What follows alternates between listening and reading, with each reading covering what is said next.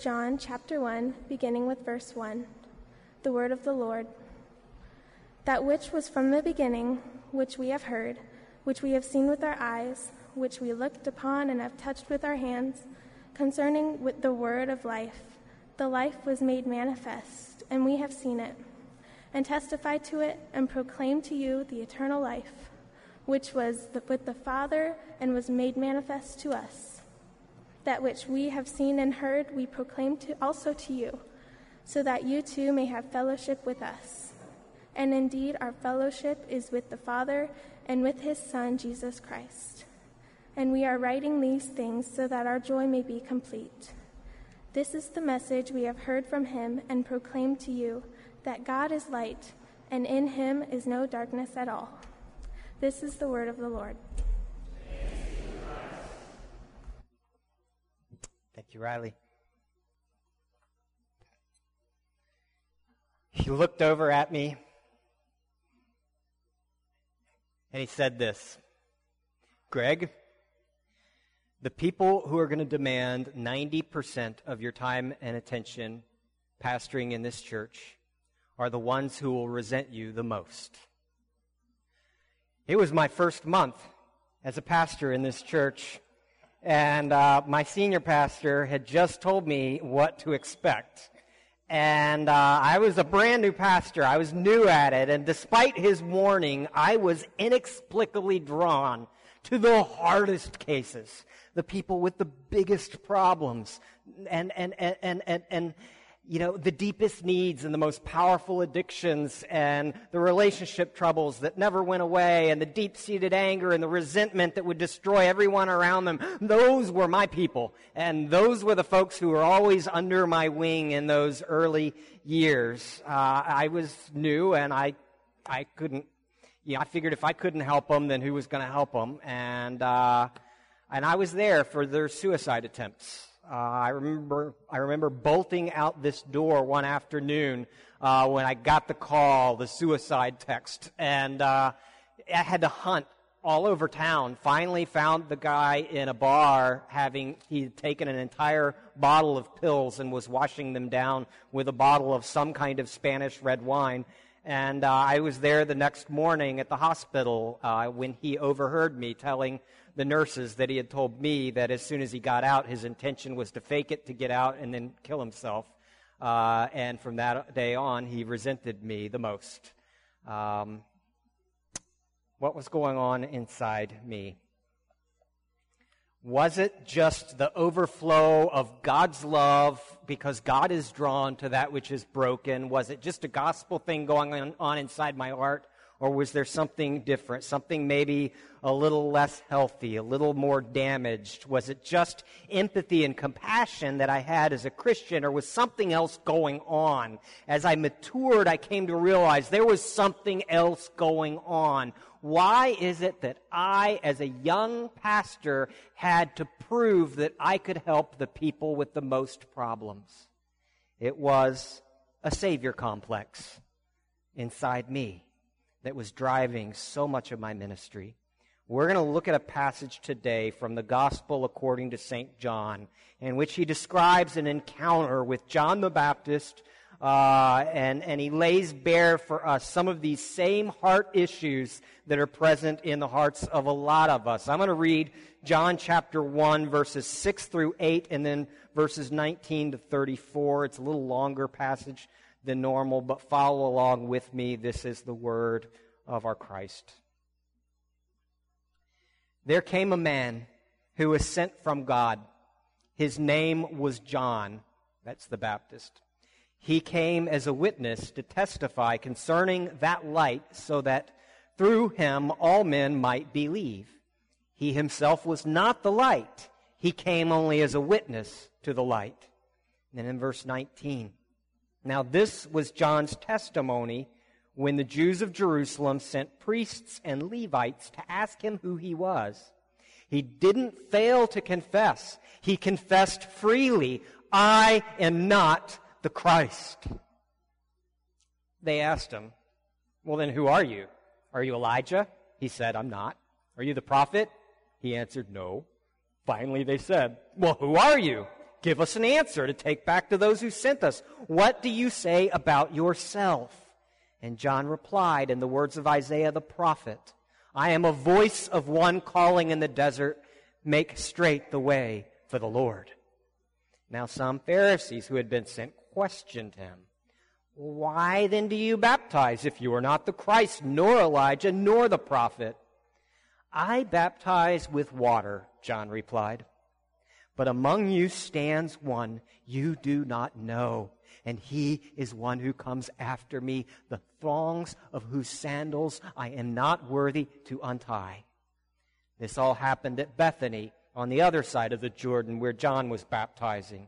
And the next day, John saw Jesus coming toward him and said, Look, the Lamb of God who takes away the sins of the world. This is the one I meant when I said, A man comes after me who has surpassed me because he was before me. I myself did not know him, but the reason I came baptizing with water was that he might be revealed to Israel. And then John gave this testimony.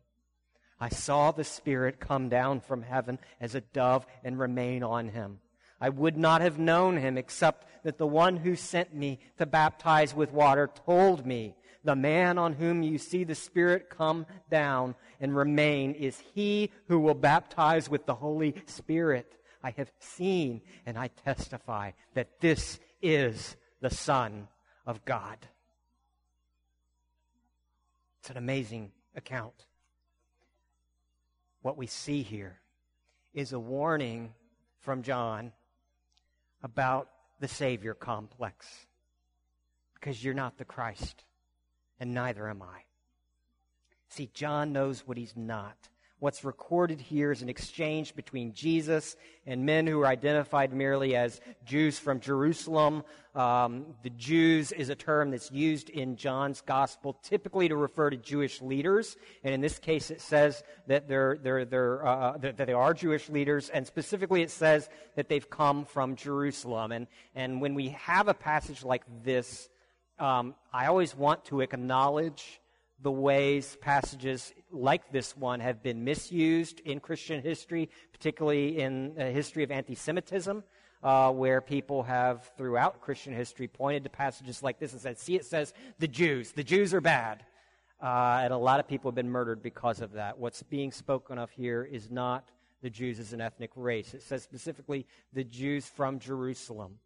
These were all Jews. John was a Jew. John the Baptist was a Jew. John the, the Apostle was a Jew. All of the disciples were Jewish at this point and would remain so for, for several years. Um, but when he says that these were Jews from Jerusalem that came as, an, as emissaries uh, to question John the Baptist, because he had all these followers in the desert and he was baptizing them and they wanted to know who he was, uh, it's sort of like um, if you were an Augustinian monk in the 16th century working your way through the book of Romans and you discovered that it teaches that we're justified or reconciled to God by, by faith, and you're sitting there in your, your study in, in, in Germany, uh, you know, getting really excited, telling people that they can be saved and, and reconciled to God simply by believing and trusting Jesus.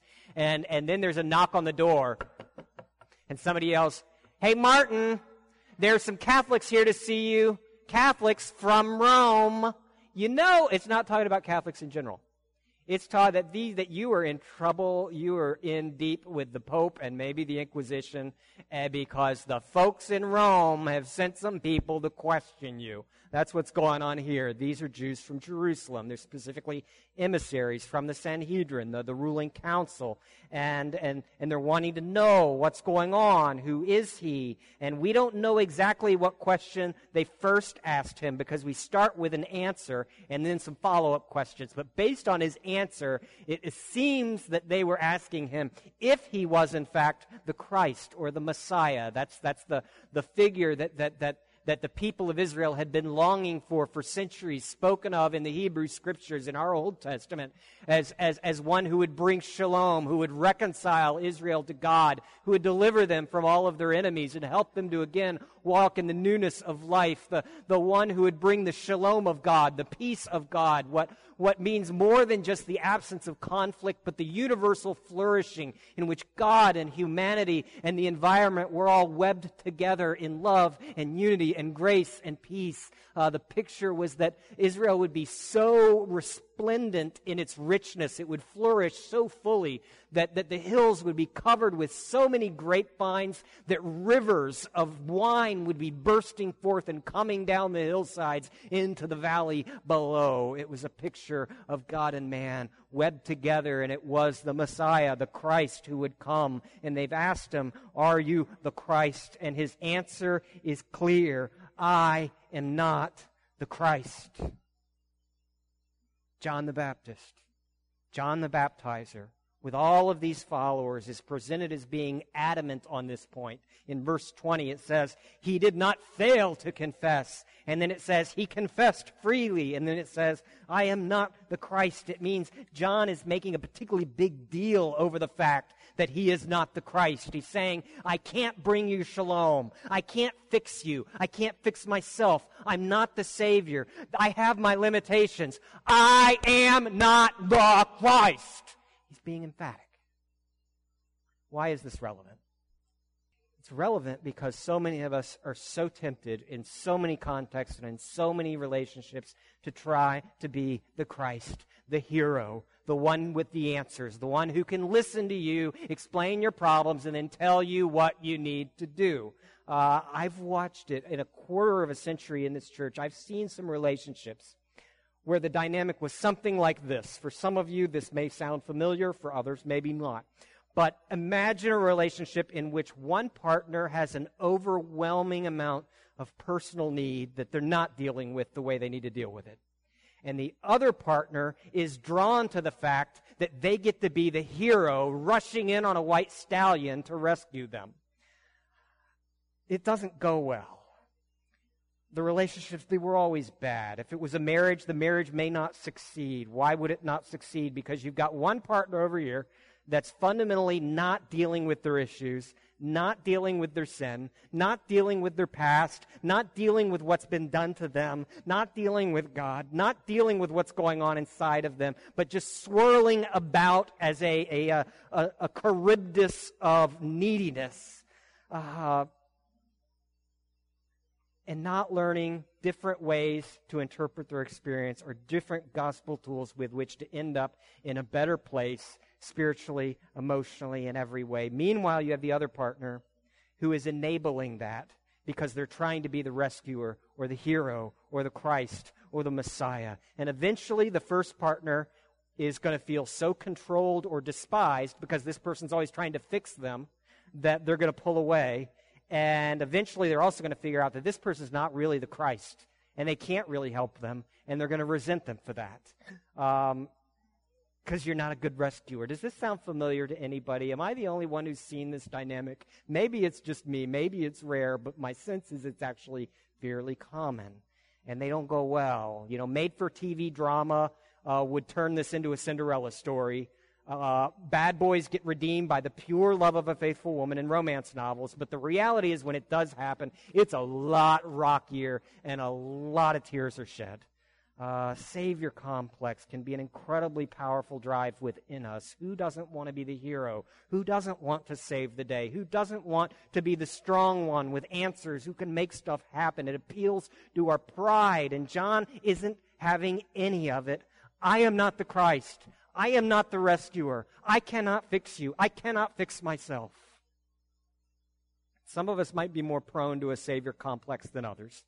Um, don't think for a minute that it's only expectations of others that lead you into trying to save the day. Uh, a lot of it is in our own hearts, in our in our own souls. I remember. Um, you may find this funny, but one of my fantasies as a teenager uh, uh, was it's the only sports related fantasy I've ever had. Uh, it was of me being the star quarterback on a uh, professional football team based in Washington, D.C., uh, that certain American Indian tribes don't like the name of. And, uh, uh, and we're, we're going up against, you know, it's, it's the Super Bowl. And I don't know if we're, I don't know, it's Oakland AFC, NFC. They AFC. If they're AFC, they were playing Oakland. I can't remember the details. Uh, maybe it's not the Super Bowl, but but it's five seconds left in the game. I am the quarterback. I am all the way back in my own end zone. The ball, ball snaps, and I throw a Hail Mary a hundred yards all the way down, and it's caught in the other end zone right as the clock goes. We were down by five points. Now we're up by one, and we've just won the Super Bowl. And they love me. They're throwing me up on their shoulders. They're, they're showering me with really good champagne. The, the French stuff, not Asti Spumante, but the stuff that has the little RM champagne code on the back of the bottle for récoltant manipulant, meaning it was really good champagne made by French growers with their own grapes from their own land, made on site. They're showering me with good champagne. I am the hero. I am the Savior. I am the Christ and have brought redemption to my particular athletic tribe. Maybe you've had something similar. But I wanted to be the Christ. Think about John the Baptist. Think about the baptizer. He has thousands of followers who adore him. Someone in a position like that would be easily tempted to try to fix people, to be the Savior, to think he's more than he is, to, to try to be the rescuer himself instead of pointing to the real rescuer, Jesus. Um, and it, it's often it's driven by internal needs. One author says this. They say, many individuals who enter into caring professions such as mental health care, health care, even those who have loved ones with addictions may have some of these personality characteristics. They're drawn to those who need saving for a variety of reasons. However, their efforts to help others may be of an extreme nature that both deplete them and possibly enable the other individual. The problem is that we're trying to save someone does not allow the other individual to take responsibility for their own actions and to develop internal motivation. Therefore, whatever positive or negative changes you do get are typically only temporary. But it's our own internal drives that tempt us toward being, say, having a savior complex, uh, um, as well as our own surroundings. You know, pastors and others in Christian ministry are particularly prone to this condition uh, because we represent Jesus. People look to us sometimes to do more than we can actually do or to be more than we actually can be. Sometimes people put expectations on you when you're in ministry. You're the person who can save my marriage. You're the person who can make my spouse love me. You're the person who can rescue my children. You're the one who can free me from my addiction. You're the one who can free me from all my psychological baggage that I've been carrying around my entire life. You're the one who can make my life worth living, and I am not. I'm just a guy pointing at Jesus, ready to love you and walk with you as you go to Jesus. These are expectations that you or I, as human beings, uh, could never carry. Because if we try to carry these kinds of expectations, one, we're going to fail miserably. And two, when we do, everybody's going to hate us for not doing our job of, of fixing them. And, eh, you know, and, and that's hard when somebody lets you know what a failure you are as their savior. You know, when, when somebody says, you know, gosh, you know, you have been such a disappointment. You really did not live up to expectations. You've really let us down. We are so disappointed in you. You know, it's like a, whoo, you know, what we see here is a warning about thinking that we're the Christ, about a Savior complex, because we're not. That's what John the Baptist is saying. But what does it cost to give up a Savior complex? Look at what it cost John the Baptist. Uh, he had all of these followers, this entire time. And just, just a couple chapters later in chapter 3, there's a fascinating instance because once Jesus started baptizing in the River Jordan, John lost almost all of his followers because he was pointing them to Jesus. And so they started following Jesus. And of course, then what happens is John's followers come up to him in chapter 3 and they say, Rabbi, the man who you were with on the other side of the Jordan, the one you testified about, look, he's baptizing and now everybody's going to him. And John replies, a person can receive only what is given them from heaven.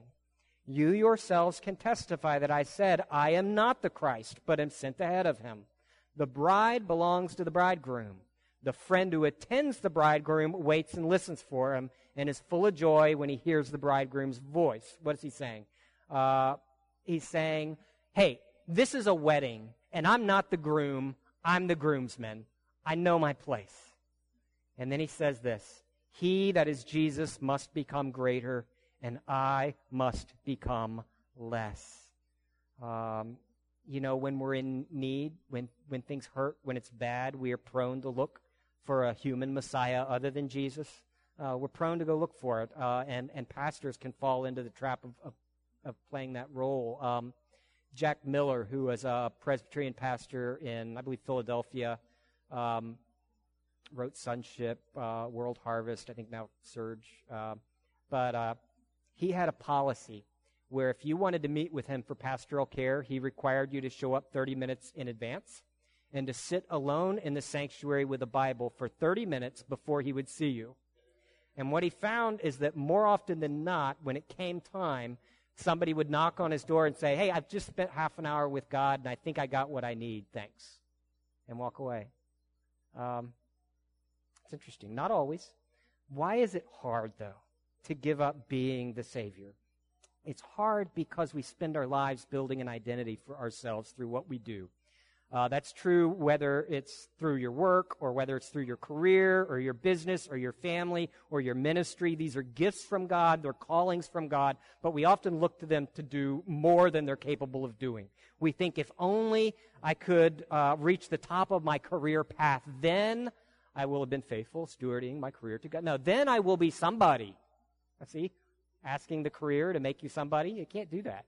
We say, oh, if only I can get published, then I'm going to be somebody. If only I can get into that program at WashU. Uh, no, at Yale, I don't want to go to WashU, but I have to go to WashU. It, it, then I'll be somebody. If only I can get that perfectly beautiful Christmas photo card with me and the kids and the spouse and the dog and the cat in front of the fireplace with a perfect Christmas tree and we're all wearing white and we're all smiling at the same time, then I will be somebody. You know, we try to purchase a significance for ourselves through what we do.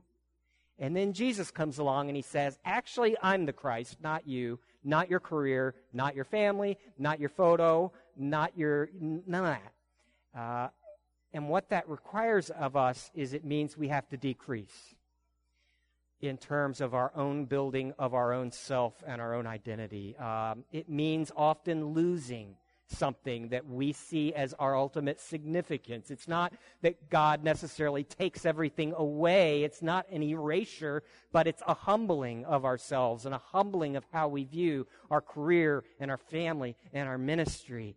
Uh, and that's hard. It, it means we risk becoming a zero. And for John the Baptist, what this required was not just losing the popularity of having all of these followers and their, their, their undying adulation. Once he lost all his followers, those followers were the only thing keeping him alive because Herod wanted him dead. And as soon as the followers disappeared, they got his head on a literal platter. Becoming less for him meant dying.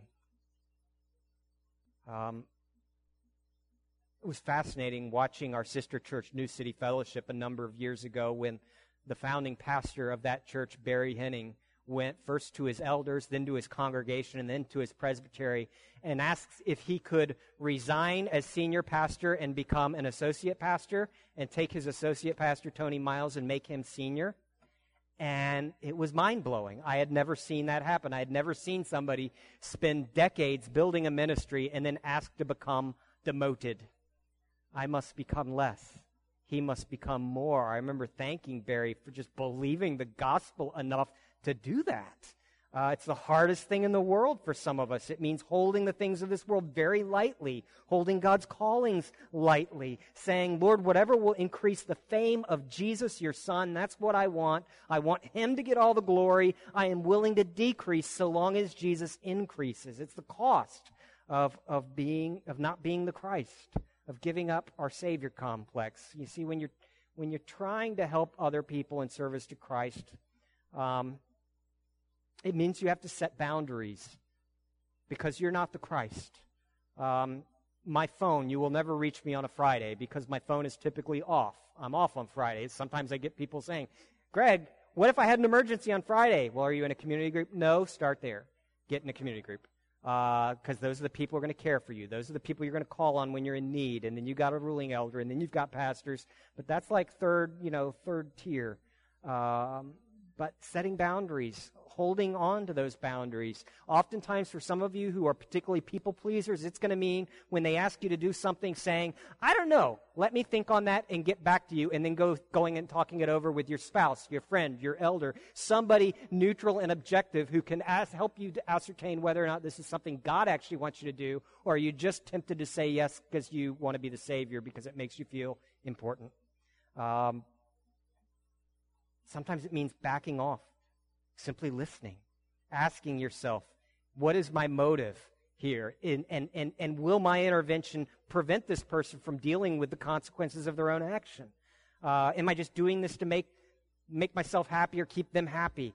Uh, is my action actually going to make the situation better, or is it just going to make everybody feel better?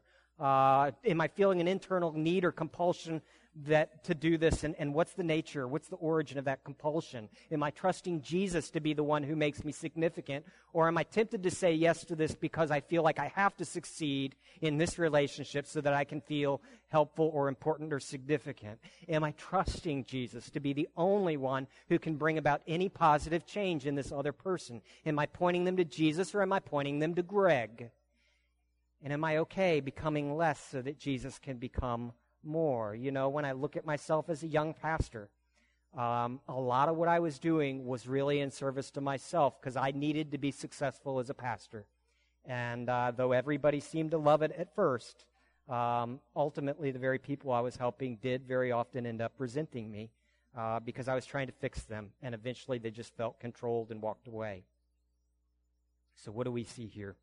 How is it possible to break free of this? Friends, it's possible because there is a better Savior. This is the one John is pointing us to. In verse 7 and 8 says, John came as a witness to testify concerning that light, so that through him all people might believe. He himself was not the light. He came as a witness to the light. Notice the language here. This is language from the courtroom of being a witness and testifying. It, it's pointing us to a better Savior. He says in verse 26, verse 27, I baptize with water, but among you stands one you do not know, and he is the one who comes after me, the thongs of whose sandals I'm not worthy to untie. You know, he would add his own testimony uh, later on in First John when he says, These are the things my eyes saw I saw Jesus being baptized. I saw the Holy Spirit fall on him. I knew that this was the one, and I spoke and I said, Behold, or look, the Lamb of God who takes away the sins of the world. He says, I have seen and I testify that this Jesus is the Son of God. The entire structure of this book is actually trying to make the point that in all of this, Jesus is the Lamb of God. Not in the sense that, that John probably understood there was a tradition, a rabbinic tradition of, of the warrior lamb who would come as a great warrior to do battle against the wicked, to battle the enemies of God's people, to beat them down and drive them away. And John is probably looking at Jesus thinking, oh, I got this. He's the Lamb of God, who's the warrior lamb, who's going to go to war against the enemies of God's people. He's going to make, he's going to save the world from sin by getting rid of the sinners. And yet the structure of the book is twisting and reversing that in many ways. And, and it, it, specifies here that, that, that he was in Bethany, and yet it's not the Bethany that's, you know, uh, further south on the other side. Uh, uh it's, it's, the, it's the Bethany that's east. The, the, the town itself was called Batanea, and there are a number of ways you could transliterate that Aramaic place name into Greek, and, and the evangelist chose to transliterate it, the Semitic name Batanea, into the Greek form of Bethany. And, uh, and it's there at Bethany on the east side of the Jordan, right here at the beginning of G- Jesus' ministry, that John the Baptist says Jesus is the Lamb of God and he's going to take away the sins of the world. What's interesting is at the very end of Jesus' ministry, 10 chapters later, uh, in chapter 10, Jesus goes back and says, he, back in the same Bethany, he says that this is where John the Baptist spoke of me as the Lamb of God. And the very next chapter, he's across the river in another town called Bethany, raising Lazarus from the dead as his last great sign, his last great miracle before going to the cross. And, and it's as if to say there is an, an what scholars would call an inclusio. Uh, if you could think of it as brackets. At the beginning of Jesus' ministry, he's in Bethany. John the Baptist is saying he's the Lamb of God and he's going to take away the, the, the sins of the world. And at the very end before going to the cross, Jesus is, is in Bethany again, commenting on how John the Baptist said he was the Son of God and was going to take away the sins of the world. And then he goes to a different Bethany and, and in the very next chapter raises Lazarus from the dead, his greatest miracle to say, and I will defeat death itself. And then he goes to Jerusalem and goes to the cross to accomplish all of that for us, not as a warrior lamb who saves us from our sin by driving out the sinners, but rather as a Lamb of God, a sacrificial Lamb who saves us from sin by taking our sin upon himself and carrying it all the way to the cross, taking it and drinking that cup of God's wrath, which was poured out full strength in the wine of his fury, and drinking the wrath of God all the way down to the dregs, thereby bringing death to death itself, atoning for our sins on the cross, forgiving all of your sins, and then triumphing over death that you might live forever. It is a promise of God, the promise of Jesus Christ, to whom the witness is here saying, I saw these things. I know these things to be true. Jesus is the Son of God. He is the Lamb of God. And he takes away the sins of the world so that you, friends, bear your sins no more. That's the God that we serve. We've got a picture. Can I get that picture? This guy with the glasses uh, is Father Maximilian Kolbe. In February of 1941, Father Kolbe was arrested by the Gestapo and sent to the concentration camp at Auschwitz. He was a Polish monk. He had founded a Franciscan order near Warsaw and eventually, he was assigned to Barracks 14, where he continued to minister to his fellow prisoners. He would nod his understanding as men poured out their hearts. He would raise his emaciated arm and make the sign of the cross in the, the stinking air of the packed barracks. He wrote this, he said, Christ's cross has triumphed over its enemies in every age, and I believe in the end, even in these darkest days in Poland, the cross will triumph over the swastika. And I pray I can be faithful toward that end. One night in Barracks 14, a young man escaped. The next morning, there was tension in the ranks as phantom thin prisoners lined up for roll call in the square. And afterwards, Commandant Fritsch ordered the dismissal of everybody except the men from Barracks 14 who were forced to stand still as punishment in the hot sun all day long. By evening, the commandant would make a lesson out of the fate of these men. The fugitive has not been found, and therefore ten of you will die in his place in the starvation bunker. The starvation bunker. Anything was better. Death on the gallows, or maybe the gas chamber, this particular method, though, forced one to go without food and without water, locked in a room until you died. Ten people were randomly chosen, and the cry rang out from one of those men who was chosen for the starvation bunker. He cried, My poor children, what about my wife? What will they do? There was commotion in the ranks.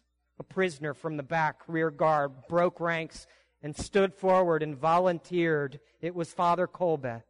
Frail, the priest spoke softly and calmly, and he said to the commandant, I would like to die in the place of this one man who you've condemned.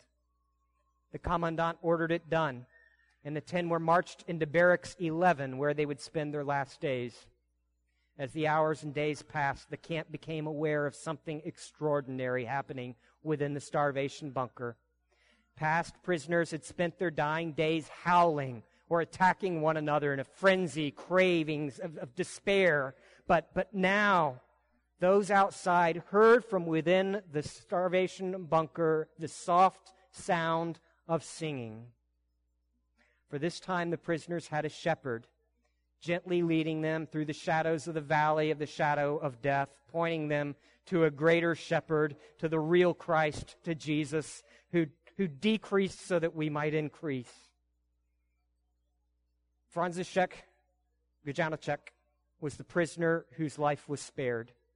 He survived Auschwitz for four more years, and then for the next 53 years of his life, until he died at the age of 95, he joyously told everyone about the man who had died in his place. Friends, that is what Jesus did for you.